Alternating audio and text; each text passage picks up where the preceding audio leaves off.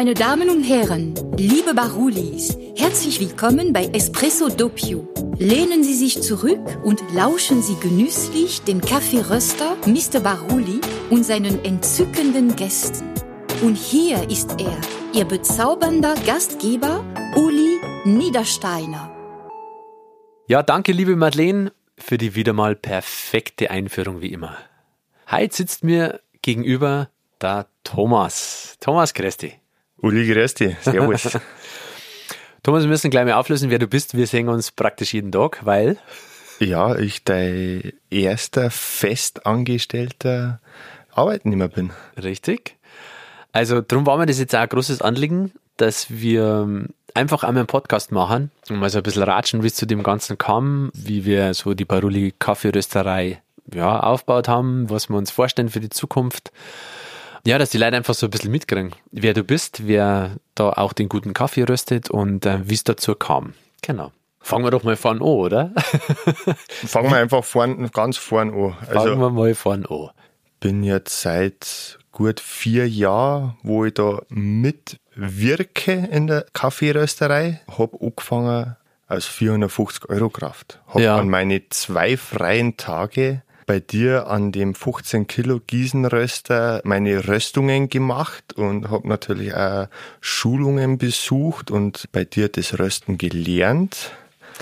Ja, ich muss da vielleicht nochmal schnell die Zuhörer erzählen, wie es dazu kam. Also es ist ja so gewesen, dass eigentlich so im Endeffekt die Baruli Kaffeerösterei davor so eine One-Man-Show von mir war, ja, und dann noch mit der Gabi dazu. Und dann sind unsere Kinder gekommen und dann ist die Ida gekommen und ich bin einfach echt nur noch am Zahnfleisch gegangen, Lungenentzündung gehabt und irgendwie rumgelegen sechs Wochen und irgendwie wieder hingeschleppt und geröstet und dann habe ich gesagt, jetzt muss sich irgendwas ändern, weil ich schaffe das irgendwie nicht mehr. Und der Thomas ist wirklich in seiner Mittagspause immer zwischen einem Kocher, also du warst Koch oben an der Baumburg ja, und du bist genau. immer runtergekommen und hast eigentlich bei mir so deinen Mittagskaffee getrunken und hast so ein bisschen an der Maschine irgendwie so rumprobiert, ne? Ja, ich, ich habe das halt einfach irgendwo mit dir, die Faszination Kaffee kennengelernt und habe mich einfach von Anfang an gepackt. Also ich war davor auch nie der Kaffeetrinker mhm. und das in der Gastronomie weil ich einfach der typische, klassische Latte Macchiato, am besten noch drei Löffel Zucker rein, gutes gegangen. Aber das war auch eher die Ausnahme. Ich hab's nicht braucht. Ich brauche auch den Kaffee jetzt noch nicht, dass ich wach werde. Jetzt ist es wirklich rein Genussmittel ja, für mich. Ja. Und heute habe ich mal wieder den Kenia gemacht, die Blonde Selection und war einfach wieder hin und weg. Geile Nummer, gell? Ja. ja. Ich glaube, das will man irgendwann einfach dann mal, wenn man den Switch schafft oder das checkt, was eigentlich Kaffee wirklich für Bedeutung hat oder wie abgefahren das Produkt eigentlich ist und wie vielseitig, ich kenne nicht, wie das dann nicht catcht. Ja. Nein, also um das nochmal weiterzuführen, der Thomas ist einfach dann jeden Mittag irgendwie da gestanden und hat dann Cappuccinos geübt und weiß nicht was ist, weil wir haben bei einer oben im Bräustübel dann eine geile Ranchillo installiert gehabt damals. Richtig mega, die gibt's ja immer noch. Ja, also hammergeiles Teil. Dann habe ich irgendwie gemerkt, du hast da irgendwie Lust drauf auf die ganze Nummer. Und das war für mich war das damals eigentlich auch gar nicht greifbar, dass ich mir wirklich einen Angestellten hole, weil wir haben ja da erst ein paar Tonnen im Jahr gemacht und das, ja. das war wirklich wenig. Und das war eigentlich auch noch gar nicht drin. Dann, wo ich aber daheim rumgelegen bin und irgendwie sechs Wochen eigentlich nicht auf die Füße gekommen bin, da hat es für mich so geschnackt und gesagt, okay, jetzt muss hier irgendjemand her, weil sonst spät zu. ja, und dann bin ich tatsächlich äh, an meine zwei freien Tage, die mhm. wo Donnerstag, Freitag waren, wo ja in Stein dann der Laden offen ist, ja. bin ja ich dann immer gekommen und hab geröstet. Genau. Und Hast du Boschagen gemacht? Das, das, das war in deinem Betrieb dann also Wendepunkt. Mhm. Total. Total, ja, auch für einen Unternehmer, der das erstes Jahr allein immer rumwurstelt und weiß nicht alles macht, dann auch plötzlich Sachen abzugeben, das war schon auch, äh War sehr schwierig für die, ich hab's gemerkt. ich hab's gemerkt immer wieder und er ja. steht da und klar, ich meine, das Vertrauen, das muss man erst einmal aufbauen, ja. das muss man erst einmal gewinnen und hm. dass dann der Chef ja dann auch wirklich loslassen kann, hm ein Mentor von mir sagt immer, it takes two to tango, ja. Also es braucht immer zwei dazu ja. irgendwie. Also ich glaube, wenn der eine dem anderen nicht vertrauen kann und umkehrt, dann wird der Tango-Tanz nix. Also das klappt einfach super bei uns. Und ich muss auch sagen, ich kann bei dir einfach voll loslassen, weil ich einfach weiß, du bist da gewissenhaft und du machst es und vor allem, du hast einfach auch vom ersten Moment an das auch irgendwie aufgesaugt. Also erstens auch der, der Technikbereich, weil der ist ja schon im Kaffeerösten ziemlich extrem oder auch viel. Ja. Also technisch, wie röstet ja. man Kaffee? Und dann natürlich auch gepaart mit dem sensorischen, mit dem geschmacklichen und so. Und das ähm, man einfach gemerkt, wie du da aufgehst und wie du die da äh, verändert hast. Und ähm, schilder doch nochmal vielleicht, wie das dann war, der, der Switch von, weil vielleicht können wir irgendeinen Koch oder Gastronom nochmal inspirieren, weil du warst gelernter Koch oder bist gelernter Koch. Genau, ich bin gelernter Koch. Und, und hast in der Gastronomie gearbeitet. Mein Leben lang nichts anderes gemacht, wie jetzt mit ja, Naturprodukten zum Arbeiten und äh, zu verarbeiten und habe da auch schon dafür ein bisschen gelebt und habe aber immer irgendwie schon gewusst, das wird nicht das sein, das wo ich mein Lebtag machen möchte. Mhm. Ich habe es gern gemacht habe auch nachher noch, wie ich bei dir angefangen habe, nach wie vor auch noch ein bisschen in der Gastronomie gearbeitet und da das heute noch bei mir ums Eck beim Wirt ein bisschen aushelfen, einfach wenn es Not am mhm. Mann ist. Aber irgendwas musste ja dann gewesen sein, weil ich kann mich erinnern, du hast ja teilweise vor der Arbeit warst du ja da. Also ja. du warst einmal, also ja. das früheste, wo ich mich erinnern kann, wo du aufgestanden bist, war glaube ich drei oder ja. so. Ja. Hast um da warst du sterbenskrank. Ja, es hat einfach Kaffee her müssen. Und ja. Wahnsinn einfach. Bist du um drei in die Rösterei gefahren, hast, glaube ich, drei Stunden geröstet und bist dann zehn Stunden zum Kocher gefahren. Also. Ja, nein, da habe ich ja dann um, weiß nicht, um neun, ja. eine normale Anfangszeit als mhm. Koch, um, um neun, zehn in der Früh, Vormittag, fangst halt da an. Und bis dahin war ich halt in der Rösterei und habe mhm. da halt nachher so meine sechs Stunden am Röster gestanden. Ja, Wahnsinn. Bin dann in die Arbeit, habe ja dann äh, als Koch hast du ja oft einmal einen, einen Teildienst, wo du dann mhm. Nachmittag äh, frei hast, so drei Stunden. Und die drei Stunden bin ich halt dann auf meiner Couch daheim gelegen, habe also mein Nickerchen gemacht und bin dann um, mhm. um fünf Uhr wieder in der Arbeit bis um neun. War halt ein langer Tag, aber ist auch gegangen. Ich mein, Erzähl nochmal, wie du wie das dann für die greifbar worden ist, weil das haben wir ja eigentlich am Anfang gar nicht die Idee gehabt, ne, dass du bei mir nein, jetzt anfängst nein. oder irgendwie so. Ich bin dann mal irgendwie draufgekommen, weil ja. man so irgendwie überlegt habe, wer kann jetzt mir da helfen? Und dann ja. puff, auf einmal du bist, bist du irgendwie jemand. da gestanden. Ja. habe ich gedacht, ah, Mensch, der Thomas, der ist ja immer irgendwie da. Und dann habe ich die einfach mal gefragt, ob das vielleicht für die vorstellbar war und dann. Klar, sofort. Äh, weil dieser richtige, richtige Catcher für mich war dann tatsächlich so ein bisschen die Rancilio-Maschine oben mhm. im Bambergum, mhm. im Breistüberl. Mhm.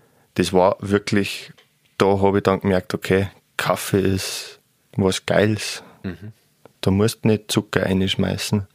Da habe ich mein Cappuccino gemacht, da habe ich so ein bisschen das Latte Art auch schon tatsächlich angefangen. Ja, ja. Habe da tatsächlich auch ab und zu schon mal ganz gut was rausgebracht. War dann auch immer sofort der Mann für die Maschine, wenn irgendwas war, habe mich auch ums Einstellen der Mühle ein bisschen gekümmert. Ähm, ja, ich habe das dann schon gemerkt. Auch vor allem hast ja. du dich da oben drum gekümmert, weil sonst ja. bin ja, das war mein erster Gastrokunde. Ja, genau. Und, und dann habe ich nicht mehr rauffahren müssen, weil es hat immer passt. Ja, du bist immer gekommen und hast geschaut, passt alles und ja. hast nachgefragt und, und irgendwann hat einfach alles passt und, und hast dann eben gewusst, okay, da steht jemand dahinter, der wo das dann auch macht, das passt und, und dann bist du zu mir gekommen und hast mich gefragt, ob ich bei dir anfangen möchte. Und habe gesagt, ja, das mache ich. ja, es ist natürlich, glaube ich, auch Gastronomie und das, was wir jetzt an Arbeitszeiten haben, eine komplett andere Nummer. Ne? Das ist ja. Ja, auf alle Fälle. Ich meine, es ist natürlich. Äh Jetzt haben wir einen 9-to-5-Job oder 5-to-2. Ja, ja, aber es ist tatsächlich. Ah, nicht mehr diese Nacht, das Wochenende und so. Ne? Ja. Also, das ist schon auf Nacht einfach entspannter und du hast da Zeit mit den Freunden ich habe einen Freundeskreis gehabt oder habe immer noch nach wie vor derselbe Freundeskreis. Mhm. Da hat halt keiner in der Gastro gearbeitet. Mhm. Die haben alles Wochenende frei gehabt, da war alles am Wochenende. Das ist natürlich jetzt für mich super. Und auch für die Frau ja. wesentlich entspannter geworden. Ja. Klar, jetzt ist das Kind da, die ist jetzt zwei mhm. vor der Zeit, also vor zwei Jahren, war das natürlich mega. Die waren nämlich auch nicht in der Gastronomie. Ja, ja. Und da hat sich privat viel ins Positive verändert. Was ist für die inzwischen eigentlich die Rösterei? Ich bin ein sehr familiärer Mensch. Mhm. Und so sehe ich auch mittlerweile die Rösterei und die Leute, also meine Mitarbeiter, mhm. mein Chef, äh, das ist nicht Chef und nicht Mitarbeiter, sondern das ist Familie. Das ist die Helga, das ist die Marianne, das ist die Manu, das ist der Toni.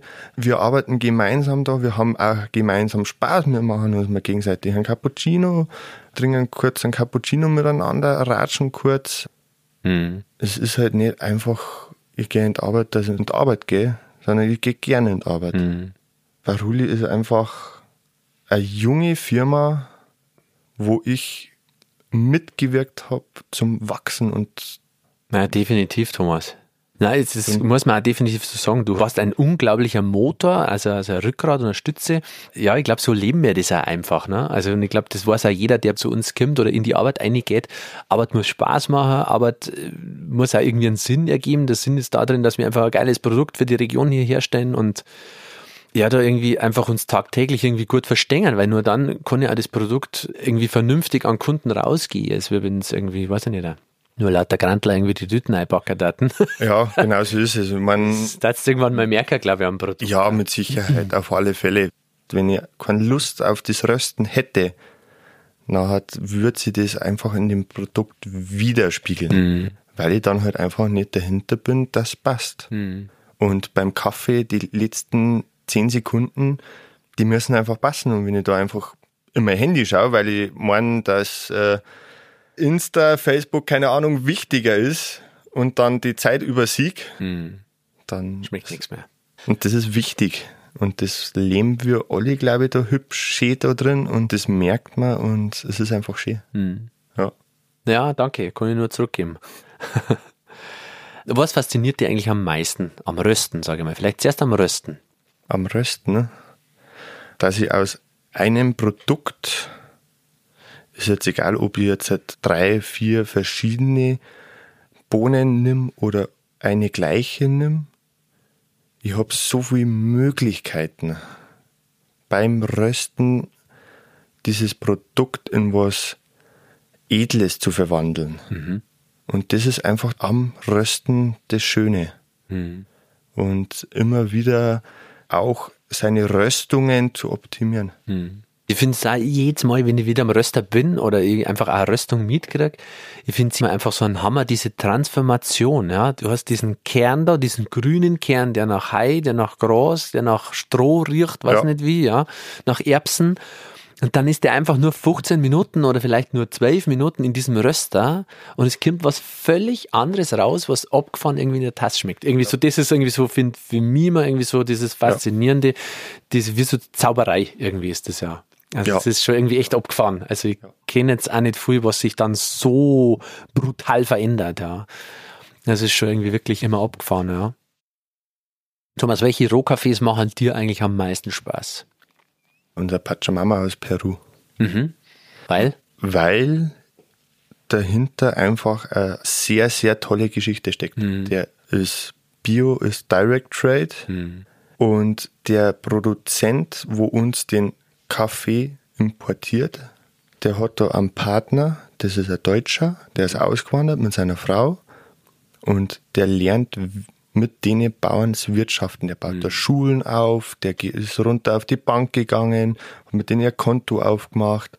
Und mhm. genau solche Projektcafés, die möchte ich mehr in mhm. Baruli bringen. Mhm, mhm. Ja, da werden wir auf jeden Fall noch mehr Gas geben in der Richtung. Definitiv ein Maiweg. Pachamama ist halt einfach für uns eine Herzensangelegenheit. Ne? Es war unser erster Direct Trade Café und ja. ich war drüben und der Walter ist eben auch immer da.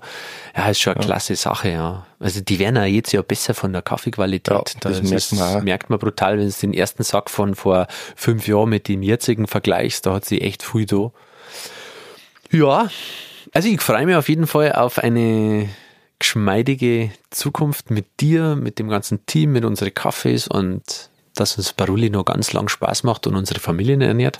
Das ist ja unser ja. beider gleiches Ziel. Wir haben ja. beide Kids und es ist einfach schön, dass wir mit Kaffee sozusagen unseren Lebensunterhalt verdienen dürfen. Auf alle Fälle. Ja. Ich meine, äh, es ist eine Leidenschaft geworden. Mhm. Und mit dieser Leidenschaft kann man mittlerweile sehr gut die Familie ernähren. Ja, schön. Thomas, war ein cooles Gespräch, war ein nettes Gespräch. Mal so ein bisschen vom Mikrofon ratschen, nicht wie ja. sonst. Eine lauten Rösterei. Alright, danke für deine Zeit. Ja, bitte gern.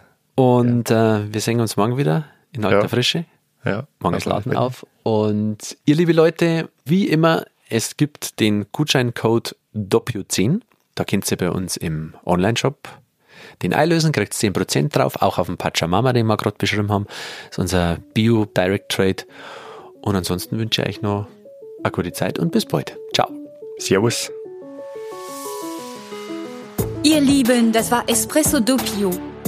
Wenn es dir gefallen hat, gib uns 5 Sterne, schreib eine Bewertung und teile dieses herrliche Stück Zeitgeschichte. Bis zur nächsten Folge. Au revoir.